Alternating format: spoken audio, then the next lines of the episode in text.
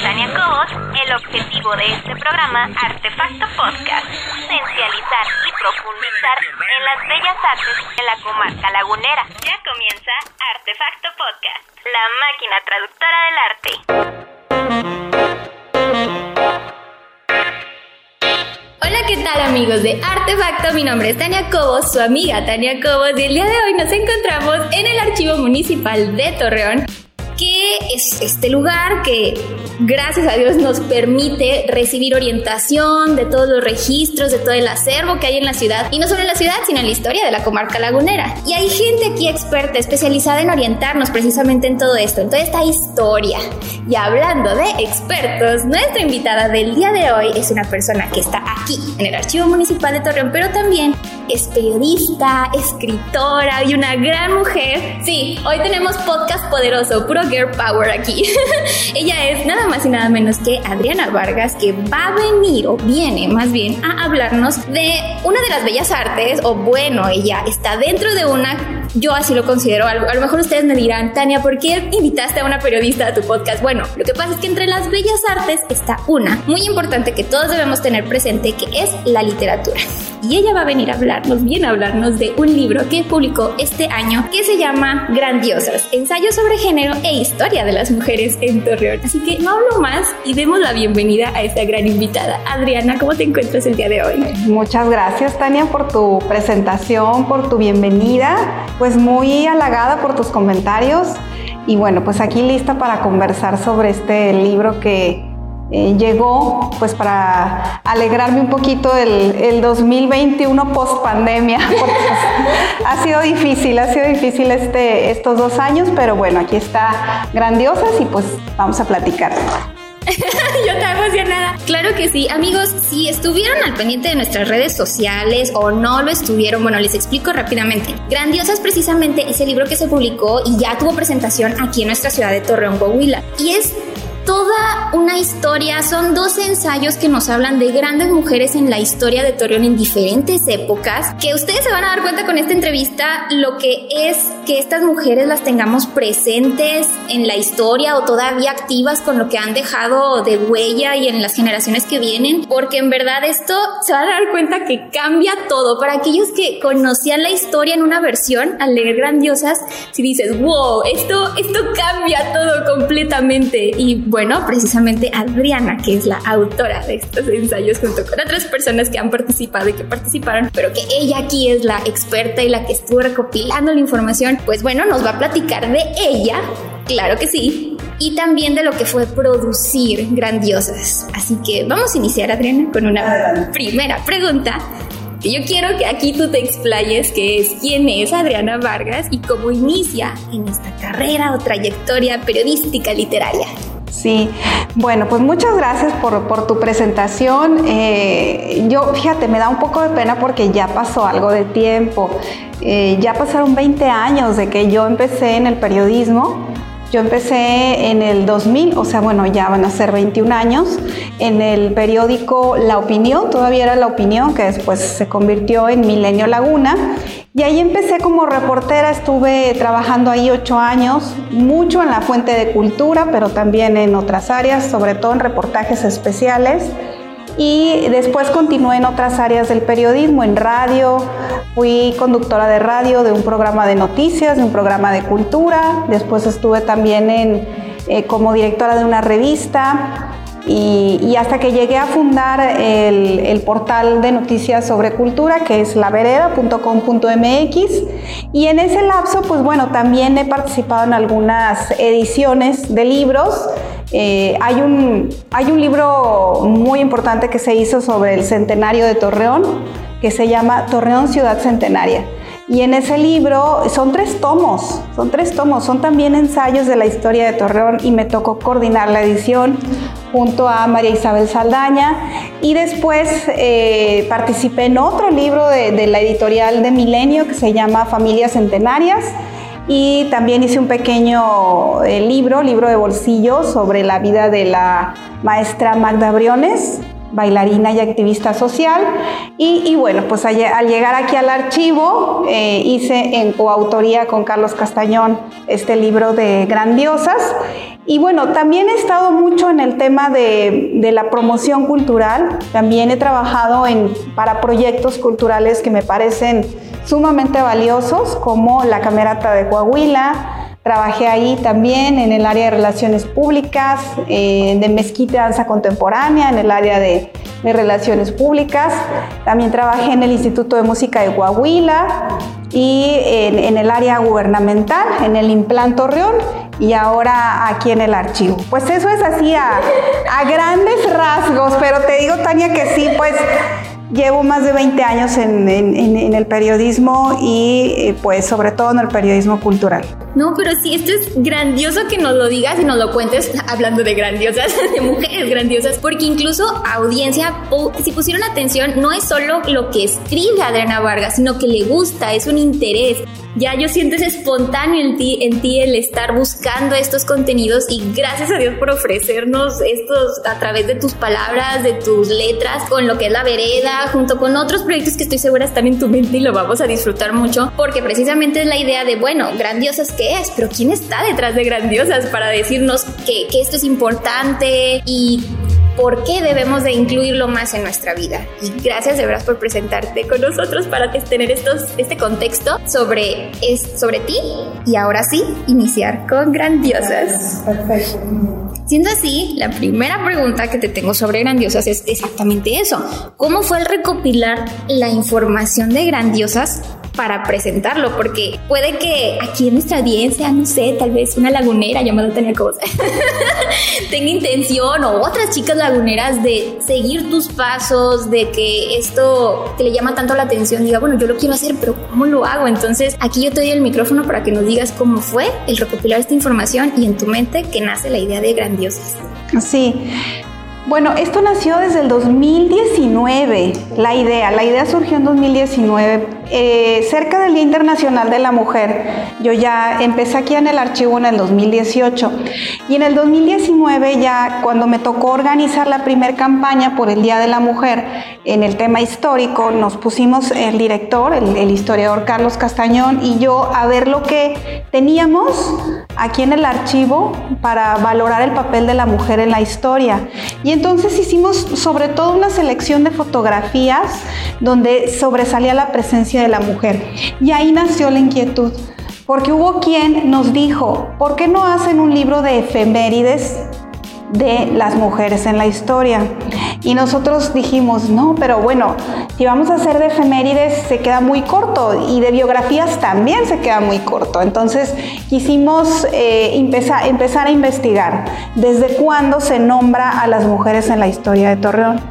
Y eso fue, esa, amigos y amigas, fue la sorpresa. Que hay aquí en este lugar cerca de 3,000 libros, es una biblioteca física muy, muy cuantiosa de la historia de Torreón y el norte de México. Y los libros se limitan a mencionar, los libros de historia que ya existen, a las mujeres que han sido esposas, madres, hijas, herederas de los fundadores de Torreón. Y por supuesto, las mujeres que después trabajaron en las causas sociales, porque siempre se consideró que la mujer, al ser la esposa, al ser la ama de casa, pues iba a tener más tiempo de participar, sobre todo en causas sociales, no en actividades que los hombres podían realizar. Entonces, cero presencia de las mujeres en los libros, en los documentos, y ahí es donde vimos la necesidad de crear un primer acercamiento a la historia de la presencia de las mujeres en la historia de Torreón. Vimos ese gran vacío y dijimos, no, pues tenemos que hacer algo, porque ustedes ya verán desde el primer capítulo que la fundación de Torreón tiene un gran empuje gracias a una mujer, y desde ahí vemos que no se había dado el lugar que se merece a las mujeres, porque el capítulo inicial que lo hizo el licenciado Carlos Castañón habla sobre María Luisa Ibarra, que fue la esposa de Leonardo Zuluaga, quien se considera el fundador de Torreón, nada más que eso sí, la del dinero era ella. Upsi, con un pequeño detalle. Ella era la mayor parte de la potencia económica esta pareja era gracias a María Luisa y a sus herencias y a su familia. Entonces ella tuvo un detalle maravilloso. Leonardo Zuluaga muere porque la verdad enfrenta situaciones muy duras, porque le quitan las tierras y bueno, luego sabemos que hay una historia entre lo que es Matamoros, Torreón, la Laguna de Durango. Entonces él pierde gran parte de sus propiedades, muere y después de un tiempo María Luisa recupera propiedades, pero dona parte de estas a la creación de la estación del ferrocarril. Entonces, ese fue un hecho muy singular y de ahí nace, a partir de ese ensayo nace todo un recorrido por la presencia de las mujeres en la historia de Torreón, que la verdad no había sido mencionado en su justa importancia. Y ya de ahí, pues empezamos a hurgar, a investigar, a sacar a la luz aquellos nombres de mujeres y yo creo que hasta nos quedamos cortos, Tania, porque falta seguir hablando muchísimo del tema. Sí, chicos, es que ustedes dirán, son 12 ensayos, entonces son 12 mujeres nomás de las que hablan. No, para nada. Son muchas más mujeres y todavía las que faltan mencionar que están por ahí y están incluso a lo mejor allá afuera, que necesitan estar en estos libros, en estos registros, porque voy a hacer aquí un pequeño comentario.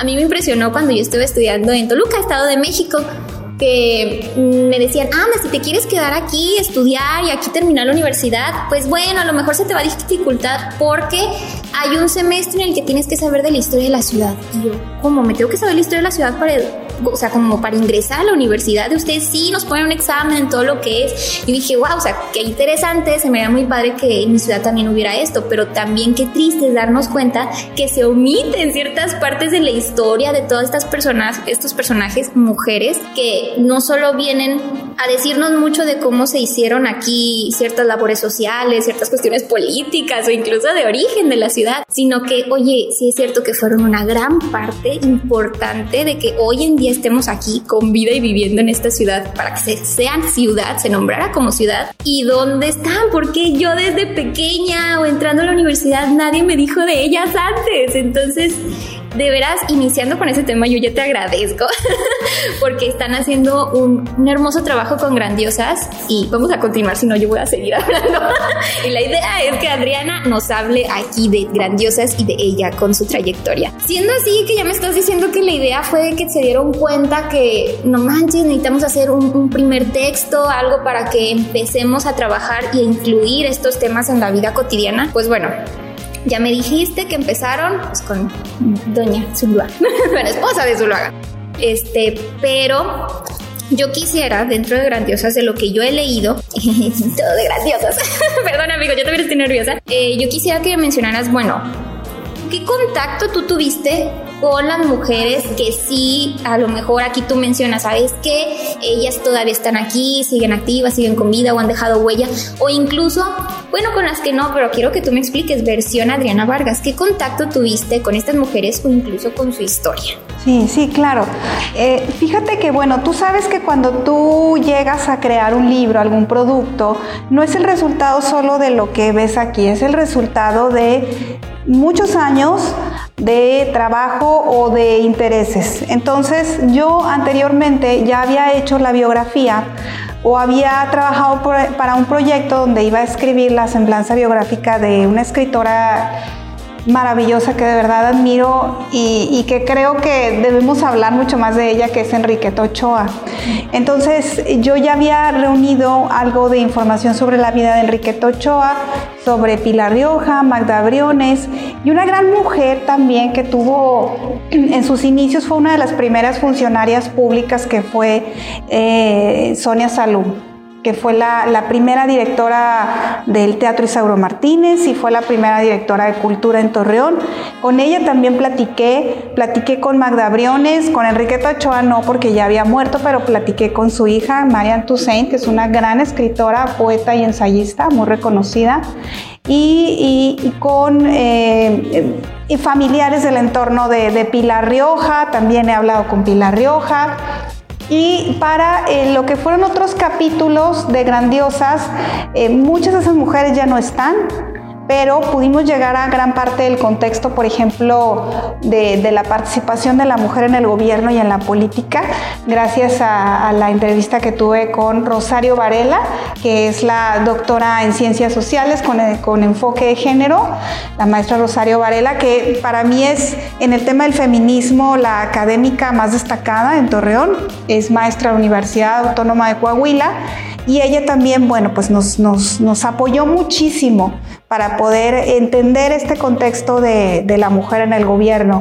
Y así, bueno, por supuesto, hubo muchas entrevistas que se hicieron que pues no están aquí, son como detrás de, y unas dos de las mujeres que sí conocí físicamente son las policías, las mujeres policías, que son dos de las primeras mujeres que participaron en la corporación policíaca, que son Marta Briceño y Teresa Bernal. Con ellas sí hablé en vivo y les hice la entrevista, la narración de su vida, pero mucho este trabajo también porque estábamos en un año de pandemia donde era muy difícil reunir a personas o a mujeres ya de edad adulta, no era posible. Hubo mujeres con las que me hubiera gustado hablar, pero por la pandemia no se pudo. Entonces, mucho del trabajo fue de archivo, hemeroteca y entrevistas. Entonces, pues básicamente son con las que pude hablar. Pero, por ejemplo, los bustos de mujeres deportistas. Yo hice una investigación de los monumentos públicos que hay en la ciudad, porque hay muchas esculturas, sí, monumentos en general, pero investigué cuál es el listado. Se tienen registrados 90 monumentos y solo el 10% dedicados a mujeres.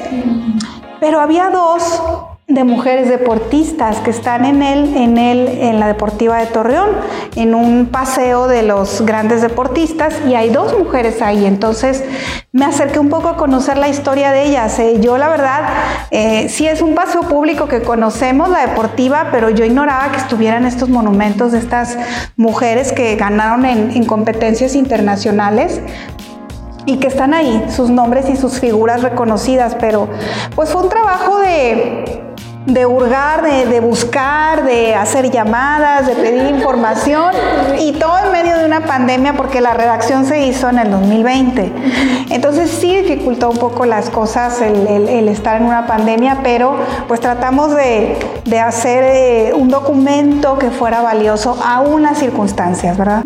¿Cuánto podrías decir que te tomó solo recopilar la información? Recopilar la información, yo calculo que alrededor de unos 8 meses, sí.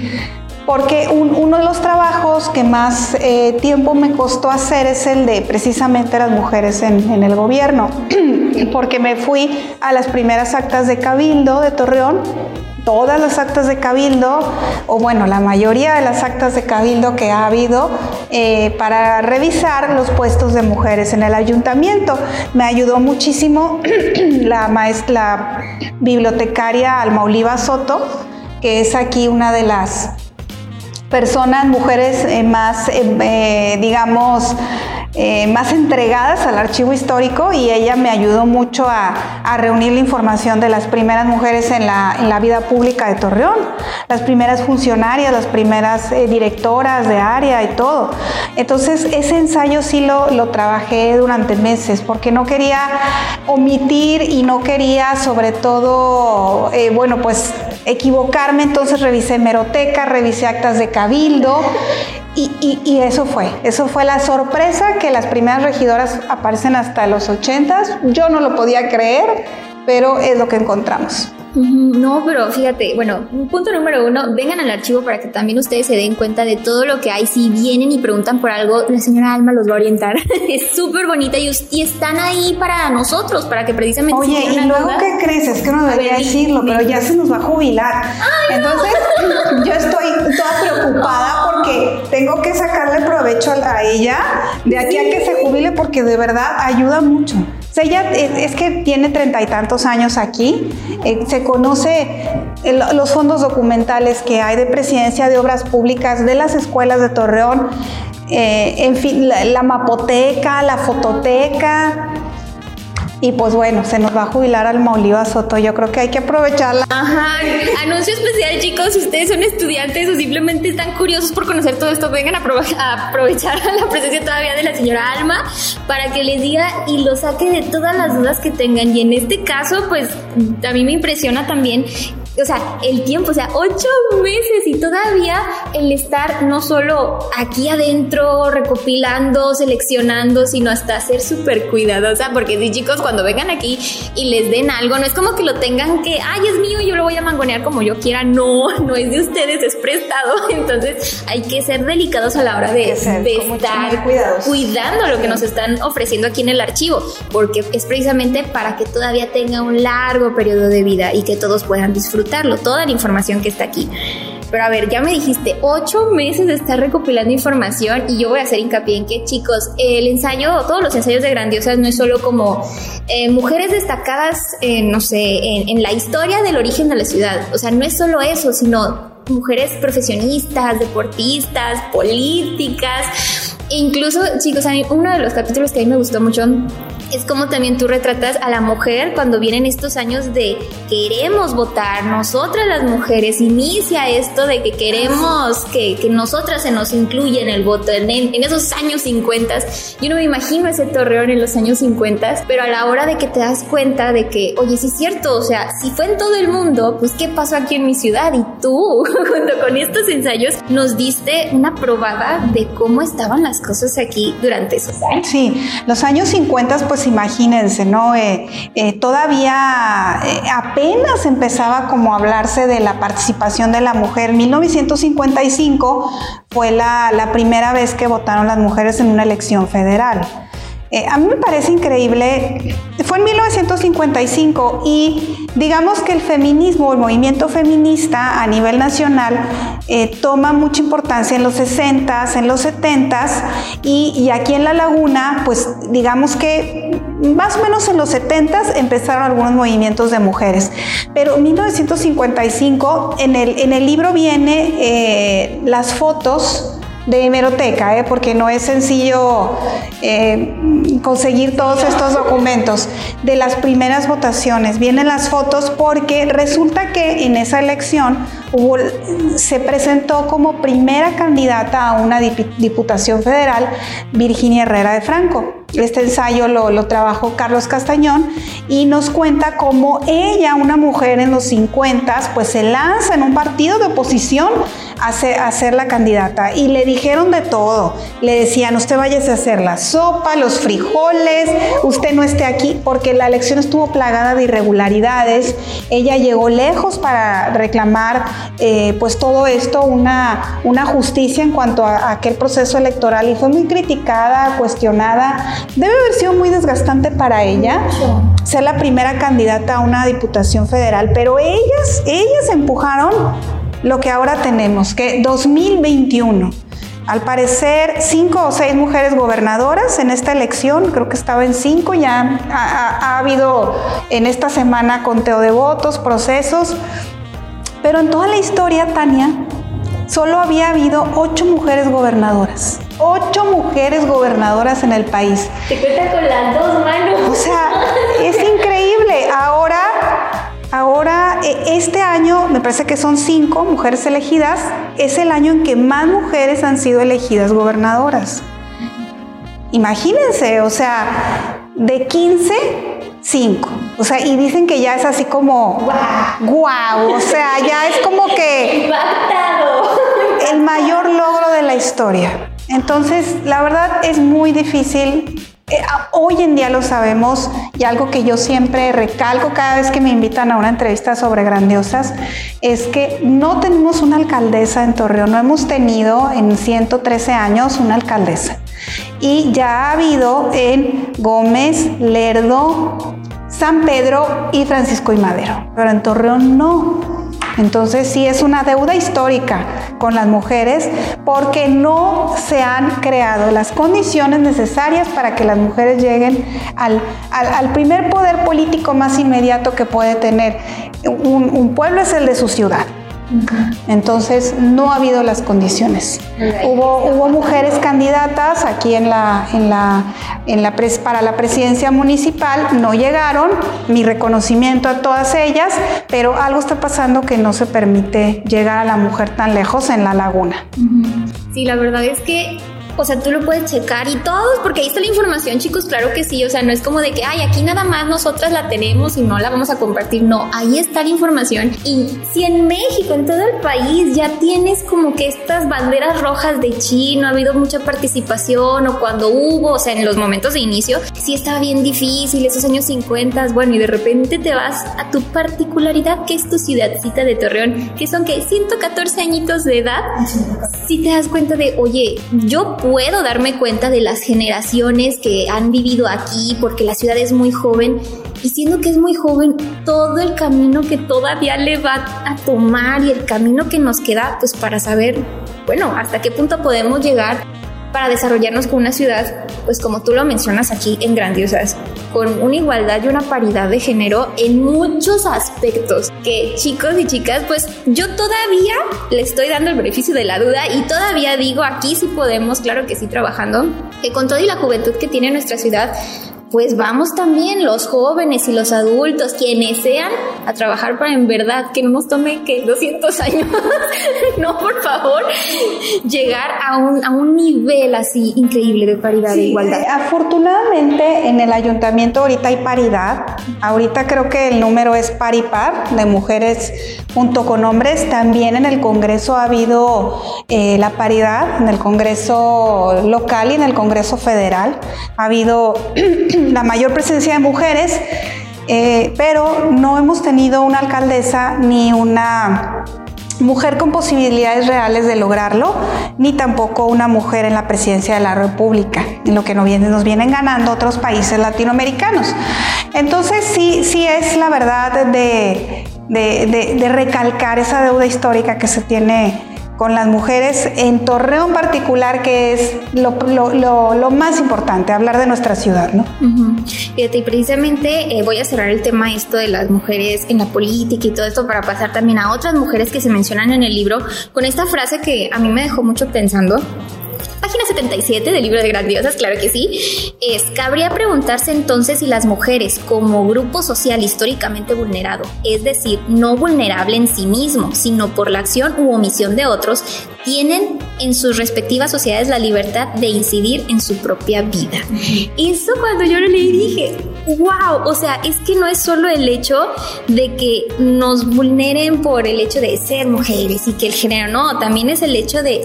Te omito, sí, porque es muy importante esta frase, la dijo la maestra Rosario Varela en un libro sobre la participación de las mujeres.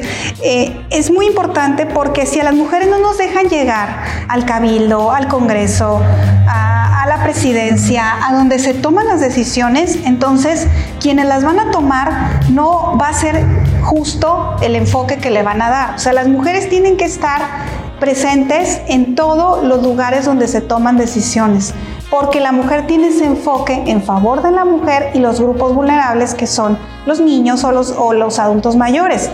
Y si no se le permite a la mujer estar ahí en esos sitios de toma de decisiones, pues hay una injusticia tremenda. Uh-huh. Y luego pasa lo que aquí también tú ilustras de que, bueno, en vista de que no nos dejan y no han dejado a las mujeres a estar en esos puestos, bueno, la trinchera de las mujeres en este libro, como tú lo ilustras, es vámonos a las instituciones de cultura, a las instituciones sociales, o armarnos una asociación civil para que de ahí hagamos ruido y a través de nuestra misión y nuestro mensaje, los que sí estén en los puestos pues nos hagan caso de que, oigan, te faltan muchas cosas, tienes muchas deficiencias y yo estoy preparada para decirte cómo puedes mejorar, pero la cosa es que, oye, pues tienes que hacerle caso no solo a los que están ahí contigo trabajando, sino a todos los que estamos aquí también desde nuestra trincherita diciendo, te voy a apoyar, nada más pues ten mente abierta de que van a haber algunas cosas que omitiste, que no tomaste en cuenta, pero que estoy dispuesta a ayudarte con tal de que esto avance. Y chicos, chicas, es para que incluso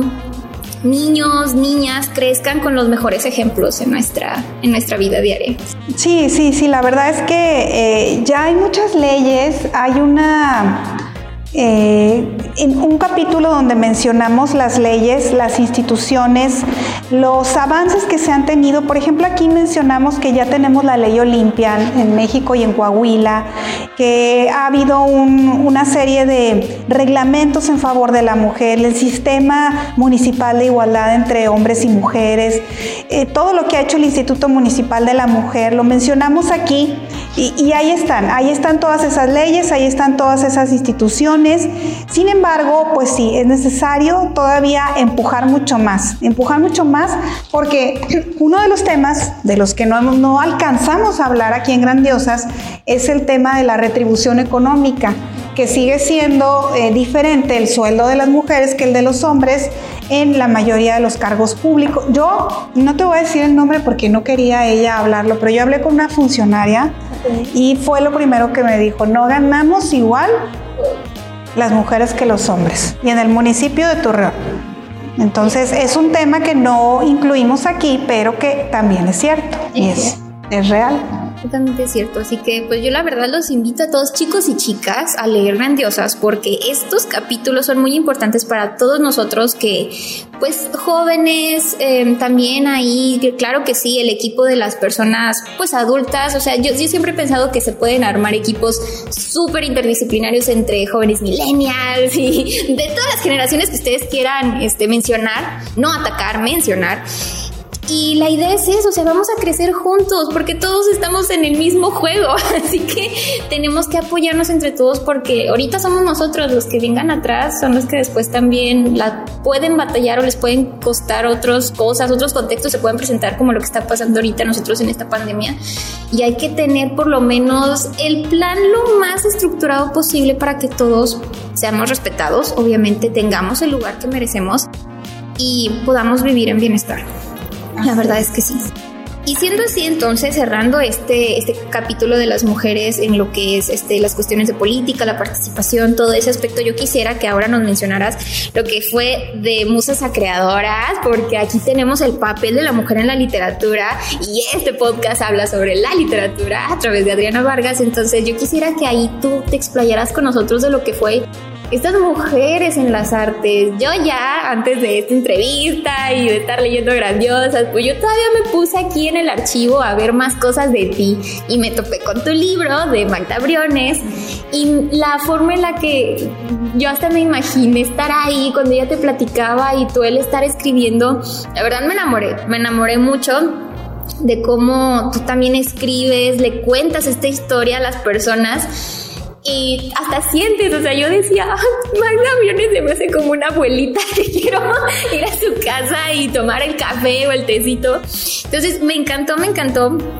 Y ahora sí que en Grandiosas, que tienes este capítulo que se llama De Musas a Creadoras, chicos, en la página 83, pues es aquí donde nuestra invitada habla precisamente de Enriqueta Ochoa, de Pilar Rioja, Magdalena Mondragón y Magdalena Briones, bueno, de las más principales que todavía tú mencionas en otras, ¿verdad? Otras que están mencionadas, pero sí te ahondas principalmente en ellas.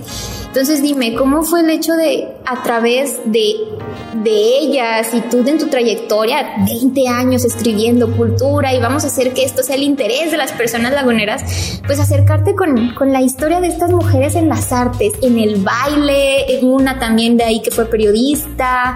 ¿Cómo fue el involucrarte tú a través, o sea, del arte, así con estas historias? Sí, fíjate que yo creo que por obvias razones fue uno de los capítulos que más disfruté hacer, y este capítulo es el resultado, pues precisamente yo creo que de mi acercamiento a las mujeres en el arte y la cultura, que lo he trabajado en mi etapa de reportera de La Fuente de Cultura, también como investigadora para otros libros. En el libro Torreón, Ciudad Centenaria hay un ensayo sobre la historia de la danza en la comarca lagunera. Ese ensayo lo hice yo, y ahí en ese ensayo es donde, es desde el 2007, en ese ensayo es donde descubrí el papel de Magda Briones, donde enfaticé en el papel de Pilar Rioja y de muchas otras bailarinas, maestras de danza, etc. Y después en el 2013 se me dio la oportunidad de participar en esta pequeña colección de libros de semblanzas de artistas laguneros, y a mí me Por azares del destino me tocó hacer la semblanza de Magda Briones. Digo, por azares del destino porque obviamente yo quería hablar de una mujer y si fuera bailarina, pues más, ¿verdad? Entonces, pues sí, es un libro que se basó en entrevistas cara a cara. Y fue, pues, la verdad, muy enriquecedor. A mí me sorprende la vitalidad de la señora Magda Briones. Todavía hoy en día, este año visitó la Casa Mudéjar y está muy activa. Todavía sigue recibiendo reconocimientos en la Universidad Autónoma de Coahuila a sus 90 y tantos años. Y yo creo que es una mujer que le ha dado muchísimo a Torreón. Primero en el plano del arte, porque ella fue de las primeras en lo que fue la danza española. Ella, de hecho, fue maestra de Pilar Rioja.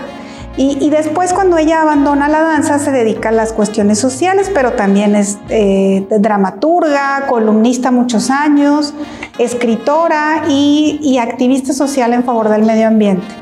Entonces, sí, la verdad, ella, bueno, pertenece a fundaciones en pro del medio ambiente, y tú vas a su casa y es una biblioteca, su casa entera. Biblioteca y muchos caballetes de pintura, porque también pinta. Entonces sí, es muy enriquecedor, me siento muy satisfecha de haber aprovechado poder hablar con ella, porque ya es una señora muy grande, y que nos haya contado su vida para el libro de semblanzas que se hizo en el 2013. El librito no lo tengo aquí, pero se llama Magdalena Briones, por amor a la danza y a la tierra. Y bueno, parte de todo eso me ayudó a incorporarlo al libro de Grandiosas. La historia de Enriqueta Ochoa también yo ya la había trabajado para otro libro, que es el libro de Familias Centenarias, también de la editorial de Milenio. Y ahí fue recuperada la historia de Enriqueta a través de entrevistas con Marianne Toussaint, su hija, que también, maravillosa mujer, me contó detalles de la vida de Enriqueta, que después yo al leer sus poemas decía, pues claro, me está contando esto, porque hay un poema que se llama A Marianne, donde ella empieza diciendo, estoy cansada, hija, y ya le empieza a decir, bueno, una serie de líneas de versos hermosos donde le explica por qué está cansada a esa edad de tanto trajinar en la enseñanza y en la poesía, pero ¿por qué lo ha hecho? Y le pide que como madre, por favor, que su hija la entienda, que la comprenda su papel de madre, maestra y poeta en ese poema que se llama A Marianne, que se los recomiendo mucho, en cualquier antología la encuentran. Y ella, pues, me contó de verdad detalles hermosos de su vida y los pude volver a plasmar aquí en Grandiosas. Y que los otros dos, Pilar Rioja, bueno, pues siempre he sido yo también una admiradora ferviente de la maestra Pilar. He platicado con ella, con su familia también. Y la otra Magda, que también es maravillosa mujer, a la que le debemos tanto también, y también tenemos una deuda con ella, que es Magdalena Mondragón. Pues de ella también aquí en el archivo se hizo un trabajo de recopilar su obra, está digitalizada, y aquí es donde me enteré que ella donó un gran acervo a Torreón que está perdido, que se iba a convertir en un museo y está perdido. Entonces, pues sí, lamentable situación, pero además una mujer, imagínense, la primera mujer en cubrir una gira presidencial. Su libro, una de sus novelas, fue reconocida como el libro del mes en Nueva York, por el Club de escritores de esa ciudad. Entonces, bueno, pues lograr eso también viniendo de Torreón en esos años, que la verdad los 60, los 70, también con poco apoyo a la mujer, pues la verdad sí, una gran escritora. Su obra la tenemos aquí digitalizada y les recomiendo leerla. Es de un realismo y de una crudeza, una carga social muy, muy fuerte. Les recomiendo la novela Yo como pobre y la de Puede que el otro año. Son de verdad tremendas, o sea, retrata la pobreza y la condición social del mexicano muy profundamente. y todas laguneras. Eso es lo que hay que destacar. Y como también, o sea, no es solo el hecho de que tú nos des a conocer a través de Grandiosas el trabajo de ellas en la laguna. No, ¿qué crees, amigo y amiga? Trabajo de ellas en el mundo. Magdalena Mondragón, Nueva York, que aquí, que sé también una de las primeras directoras en dirigir un periódico en Ciudad de México. Y luego nos vamos que Pilar Rioja, sí, bailarina, flamenco, hermosa, y de repente, oye, estuvo bailando para la Unión Soviética y estuvo ahí en Nueva York también, tantos reconocimientos, también la maestra, no, yo me enamoré en serio de la maestra Magda Briones, todo lo que hizo por ella también. Hoy en día podemos agradecer que se esté protegiendo el Cañón de Fernández, y no es que lo recuerdo, sí, esta reserva natural, uh-huh, que hoy todos podemos acudir. Vayan, si van a ir, vayan, pero sean respetuosos, sean prudentes también con el lugar, porque te das cuenta que todas estas cosas que estamos disfrutando ahorita son los esfuerzos y la huella de grandes mujeres que cuando iniciamos esta conversación fue lo primero que se dijo: se han omitido en la historia de Torreón y la Laguna. Sí, no se les ha dado el lugar que se merecen, no, todavía no. Por ejemplo, en algo tan sencillo como las calles de Torreón, los monumentos, poca presencia de las mujeres, y es un reconocimiento que yo creo que venimos arrastrando y que debemos enaltecer. Exactamente. Y miren, yo no me gustaría terminar el capítulo de las mujeres artistas, de musas y creadoras, del capítulo de Grandiosas, pero hay uno que yo también quiero mencionar aquí en este podcast, que fue tu acercamiento con las primeras mujeres policías en Torreón y en la Laguna. Chicos y chicas, si ustedes pues tal vez no se acuerdan, o si ustedes a lo mejor son algún foráneo de por allá, que no sé, de México, que nos está escuchando, o de otras partes del mundo, aquí en el norte de México tuvimos una época de violencia muy fuerte en la que casi de verdad la ciudad se puso triste, muy gris, no podía salir. La época de violencia que fue en esto del 2006 o 2009 al 2012 sobre todo, sí. Pero bueno, sexenio de Calderón. Sí, sexenio de Calderón, aquí no se dice las cosas. Lejos, eso es. Sí, se dijo. Sexenio de Felipe Calderón. Imagínense tener miedo de salir a las calles, que te hicieran algo, que te secuestraran, de estar en un restaurante y que entrara alguien porque llegó con alguien para llevárselo, y que aún así salieran muchas personas heridas porque entraban y no les importabas quién eras, y era fuego cruzado. A mí me tocó, yo viví también la época de la violencia teniendo unos 12 años tal vez, no sé si entre los 11 a los 13 años, y los fuegos cruzados. Era una época muy muy confusa, de que no sabías qué iba a pasar y casi creo cómo seguir con tu vida, no sé. Afortunadamente, bueno, con el esfuerzo aquí el norte se recuperó, pero sí es cierto que no nos pusimos a pensar, oye, había mujeres policías, ¿y qué les tocó a ellas vivir? No solo en esa época, sino cuando iniciaron la actividad las primeras mujeres policías. Tú aquí, explícame cómo fue tu acercamiento con estas primeras mujeres policías que mencionas.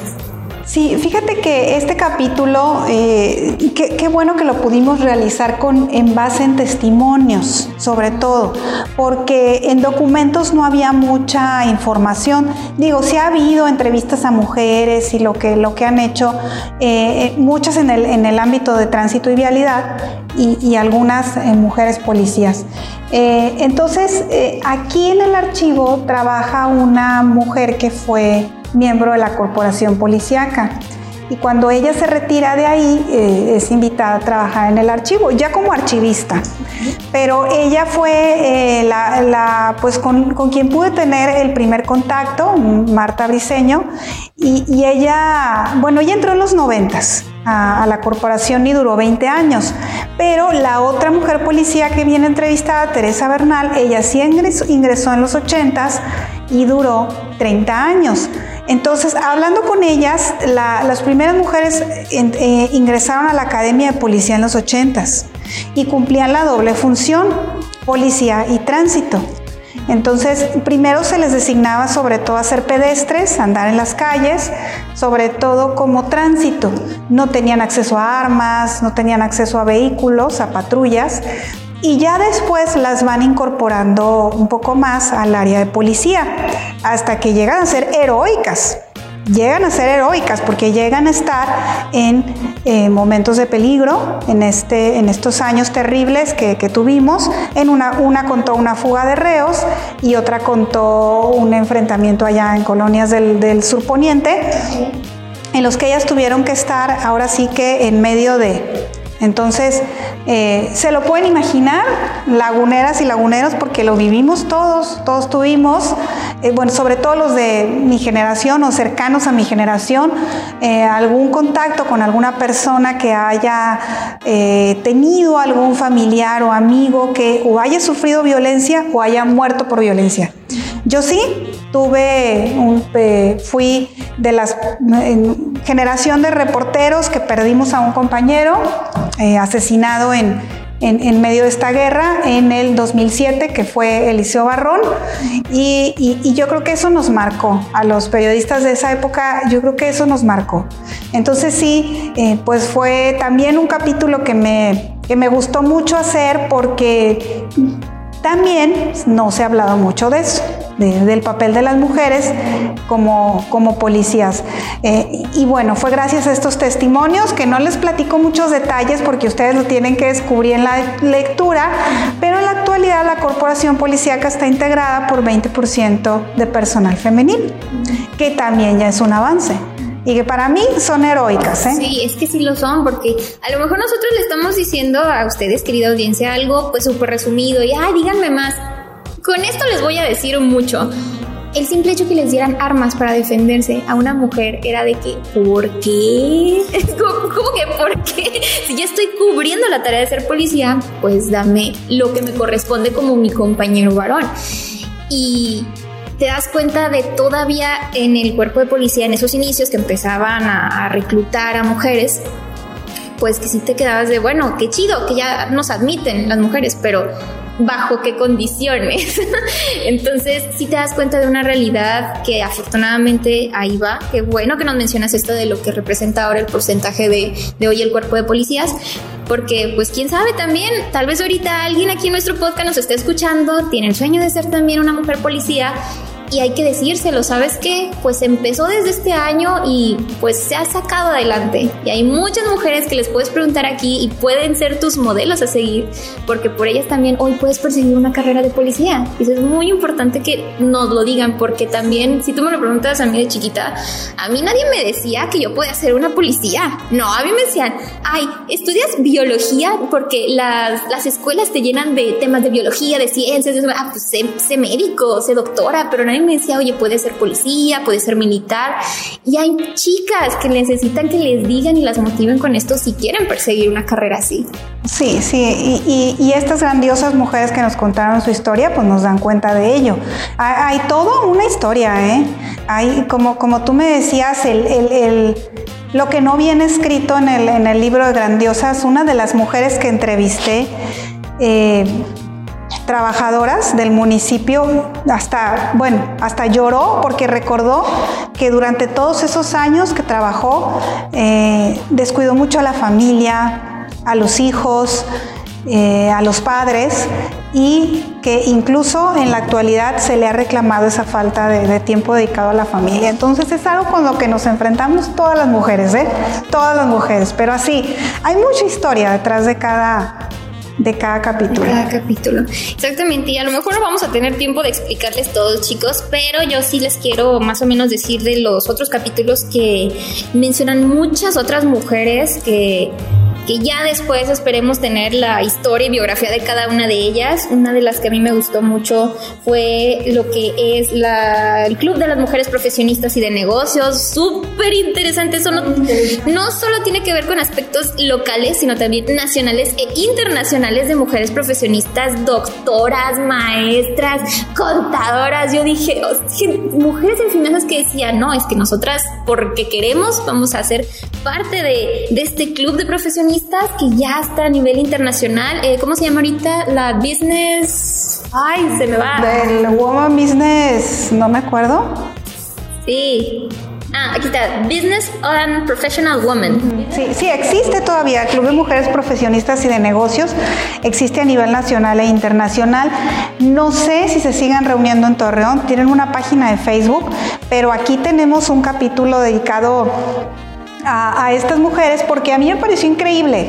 Eran los años 70 y se juntaban mujeres doctoras, maestras, psicólogas, dentistas, dueñas de negocios, escritoras, a formar un club para que la mujer recibiera capacitación, recibiera apoyo jurídico, para que recibiera apoyo médico, y gracias a estas mujeres, que sí, tengo que decirlo, muchas de ellas eran de clase social alta, pero pues dedicaron su tiempo, o sea, nada, igual pudieron no hacerlo y lo hicieron en favor de muchísimas mujeres. Sí, el club fue en Gómez Palacio y en Torreón, entonces sí dio grandes frutos también ese movimiento. Y además no está muy lejos de la realidad, porque hoy tenemos mujeres dentistas, tenemos mujeres contadoras, psicólogas, en finanzas, en conducción, en locución, en todas las profesiones que yo siento y estoy segura que estuvieron ahí haciendo su trabajo y esforzándose por todas en esos años, y que hoy, quién sabe, a lo mejor si de veras en algún momento vuelven a hacer este club aquí en la localidad, vamos a hacer un hashtag, vamos a intentar despertar este club nuevamente. Pues a lo mejor podemos hacer otro tipo de club de mujeres profesionistas, ¿verdad? Pero sí, sí hace falta que estas organizaciones sigan trabajando. Hay muchas organizaciones de mujeres, pero tristemente ahorita yo lo veo muy, muy orientado a la violencia. Hay casi una buena parte de las organizaciones, de los movimientos feministas, son porque ha prevalecido la violencia. Eso también es cierto. Sería más bien ahí ver cómo se maneja este club, precisamente para que a lo mejor se rescate las frases que incluso aquí ilustras en el libro, que tenían como eslogan, que se vuelvan a recuperar y que se haga un trabajo por y para todas las mujeres que vienen y están aquí en nuestra querida localidad. Claro que sí, pero bueno, ahora sí, yo voy a dejar un poquito el libro para regresar contigo y ya también en unos instantes más finalizar nuestra entrevista, porque yo solo quiero que me platiques. Si ya me dijiste que esto salió en pandemia, que tú estuviste desde el 2019 trabajando 8 meses recopilando información, listo, ya está la información, listo, tengo tiempo, sí, estoy en pandemia, pero me voy a sentar a escribir. Ahí está, la hoja en blanco, el reto de esa hoja en blanco. ¿Cómo fue el que te sentaras a escribir cuando ya tenías todo? ¿Qué pensaste sobre el objetivo de Grandiosas al momento de que empezaste a escribir y seleccionar la información para que terminara en qué? ¿160 hojas? 155 páginas. Fíjate, Tania, que tiene mucho que ver mi formación periodística. Yo creo que eso es lo más importante que a mí me motivó a hacer esto. Por ejemplo, Carlos, que hizo también algunos capítulos, es historiador, entonces su enfoque es desde la historia, como que recuperar los documentos, recuperar los archivos, recuperar todo ese pasado. Y yo creo que a mí lo que me ha formado pues es el periodismo en prensa escrita, sobre todo. Ha sido mi especialidad. Hice radio, no he hecho televisión, no me siento para nada una periodista de televisión. Y radio, bueno, pues es también muy padre. Pero el hecho de por tantos años escribir notas diarias sí te crea como que un oficio y una curiosidad. Entonces yo creo que eso es principalmente lo que a mí me formó. Ahora, pues te dedicas a reunir la información, las fichas hemerográficas, las fuentes por aquí, por allá, las entrevistas, y luego ya tienes como que todo en pequeños cajones, ¿no? Guardadas las entrevistas, en otro cajón las fichas hemerográficas, en otro cajón las fichas bibliográficas y así, ¿no? Entonces tienes que ir sacando poquito de cada cajón. Y es complicado porque el hilo conductor solo lo vas a encontrar tú como autor o como autora. Ahora sí que en base a tu intuición, a tu experiencia, a tu pasado y a tu presente, pero sí es estar sacando lo que hiciste en un cajón, lo que guardaste en otro, viendo las fotos que tenías por ahí y recordando la historia que has vivido. Pues yo creo que eso es mucho de tu formación, de tu cultura, de tu historia personal también, ¿no? De tu vida personal. Como mi vida personal ha sido rodeada mucho del tema artístico y cultural, pues eso me empujó mucho, ¿no? También, por ejemplo, en el tema del arte, la danza y las letras son mis áreas favoritas y por eso también las plasmé, ¿no? Tiene mucho que ver con eso, con tu historia personal, y de ahí nace el enfoque que le quieres dar a lo que haces, porque obviamente pues tiene que ser así, ¿verdad? Nadie te lo dicta. Sí. Es como parte de tu historia personal. Uh-huh. O sea, sí podrías decir que le añadiste mucho de tu persona grandiosa. Sí, por supuesto, claro, sí le añadí mucho de lo que he vivido, de lo que he trabajado y de lo que he visto durante todos estos años. Por eso salió así el libro en los capítulos que a mí me correspondieron. Pero bueno, es gracias a una formación periodística que pudimos llegar a este producto. Uh-huh, no, y es que se siente en cada capítulo, de repente nos llevas a así bajo una emoción que te estás enamorando, te estás llenando de mucho atractivo en la mente, ¿verdad? Porque tú te estás imaginando cosas a leer, pero de repente están estos capítulos, por ejemplo, lo que es el capítulo de Virginia Herrera Reina y el voto femenino, de que como de repente vas todavía con esta emoción, con esta constancia, de repente pum, haces hincapié en muchas cosas y se siente de que es que esto se hizo mal, es que esto fue fraude, entonces se siente para que incluso yo al leer, si me doy el lujo de decirlo, sí veo una sarta de emociones sobre cuando te empiezan a explicar una historia o a hablar un cuento, a contarte un cuento de que desarrollo, inicio, desarrollo, nudo y final. Todos tienen sus emociones, sus altas, sus bajas, y se sienten. Entonces, sí, por eso yo me quedaba de que, bueno, yo sé que esta es la versión de Adriana Vargas, pero yo necesito preguntarle a Adriana de que, wow, lo que era estar escribiendo esto, porque lo que tú sentías y entre líneas está Adriana Vargas. Sí, claro, yo creo que sí es parte de, como te digo, de la historia personal, de lo que has vivido, de lo que te ha tocado hacer, y bueno, la verdad es que quedan muchas cosas en el tintero todavía que decir. Yo quisiera continuar con una segunda parte del libro, todavía no defino muy bien cuál va a ser el guión, pero sí estoy segura que tiene que haber una continuidad, ¿no? Y también invitar a otras mujeres a que lo hagan, porque la historia pues seguramente está por ahí guardada y está puesta al servicio, está puesta pues para que se tome y se haga pública.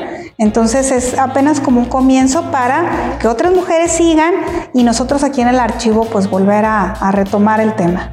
Y muchas generaciones las que van a disfrutar también. Si ya disfrutamos de esta primera entrega, la segunda también va a ser genial, porque chicos, en la presentación del libro a mí me encantó ver mujeres muy jóvenes y mujeres muy muy grandes que estaban muy agradecidas con tu trabajo, de que al fin, o sea, nos van a hablar de gente que estuvo a lo mejor conmigo, mujeres que estuvieron conmigo en mi primaria, en mi secundaria, y que yo estoy segura, pues podemos seguir aprendiendo de ellas, no importa qué edad tengas.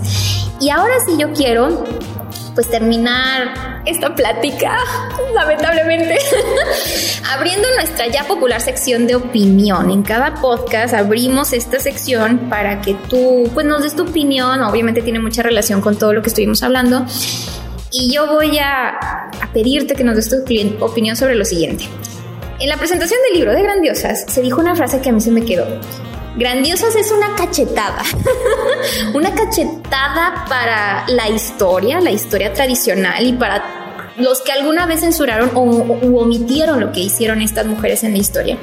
Así que yo quiero que nos brindes tu opinión sobre estas lecturas que rompen estereotipos, que dan cachetadas y te dicen esto es lo que pasó. Olvídate un poquito de la versión del tomo número 1 de 1800 y garra. No, ya te doy la versión actualizada, pero sí va a tocar fibras muy sensibles o va a romper las barreras de tu mente que tú creías que esto era de una forma y nada más tenía que ser así y nada más. Pero ya ahorita en la actualidad, con la información, los avances en la investigación, los resultados que se arrojan, te das cuenta que, ¿sabes qué? Lo que siempre creíste que era así, siempre no es. Dijo mi mamá que siempre no. Así que, ¿qué opinas tú sobre impulsar estas lecturas, que dan una cachetada, a cualquier tipo de público, de cualquier edad hoy en día? Sí, es muy importante. Vino a presentar el libro Samantha Ruiz, que es la directora de INCIDEFEM, que es una institución de apoyo a la mujer. Ella es socióloga y lo vio mucho por ese lado, porque hablar desde la omisión en la historia. Es terrible. La omisión sobre la mujer en la historia es nacional e internacional. Los libros que hablan sobre la participación de la mujer en la historia son muy recientes. Son de los 60s, los 70s a la fecha. Ya hablando propiamente del género femenino como género femenino, como la mujer por mujer, no la mujer rodeada de hombres o la mujer a un lado o atrás, o no, la mujer como mujer en la historia. Los libros son de los 60s a la fecha. Ahorita sí ya hay más bibliografía que nos habla de las mujeres, por ejemplo, en los movimientos armados, en la independencia, en la revolución, la participación de las mujeres en distintos movimientos sociales, pero la omisión es grave porque estamos hablando de décadas, de siglos en los que no se ha hablado de la mujer más que únicamente como musa, como empleada del hogar, como esposa, madre, heredera, dueña, etcétera, pero no como una persona que se involucra en las mismas actividades que los hombres. Entonces, es una omisión de verdad muy grave que yo creo que no alcanzamos a dimensionar todavía. Las niñas deberían saberlo, que ahí están calles que hablan de las mujeres, como las callecitas chiquitas de mujeres, ¿verdad? Que son unas privaditas ahí escondiditas, pero en una zona muy bonita que es el primer cuadro de Torreón, la privada dedicada a Sor Juana Inés de la Cruz y la privada dedicada a Sara Pérez de Madero, que fue la esposa de Francisco I. Madero, que, oye, su historia también me impactó, ¿eh? Ella, no solo fue la esposa, fue la impulsora de la Cruz Blanca en México, y además ella, pues estuvo, cuando él fue encarcelado, vivió con él en la cárcel.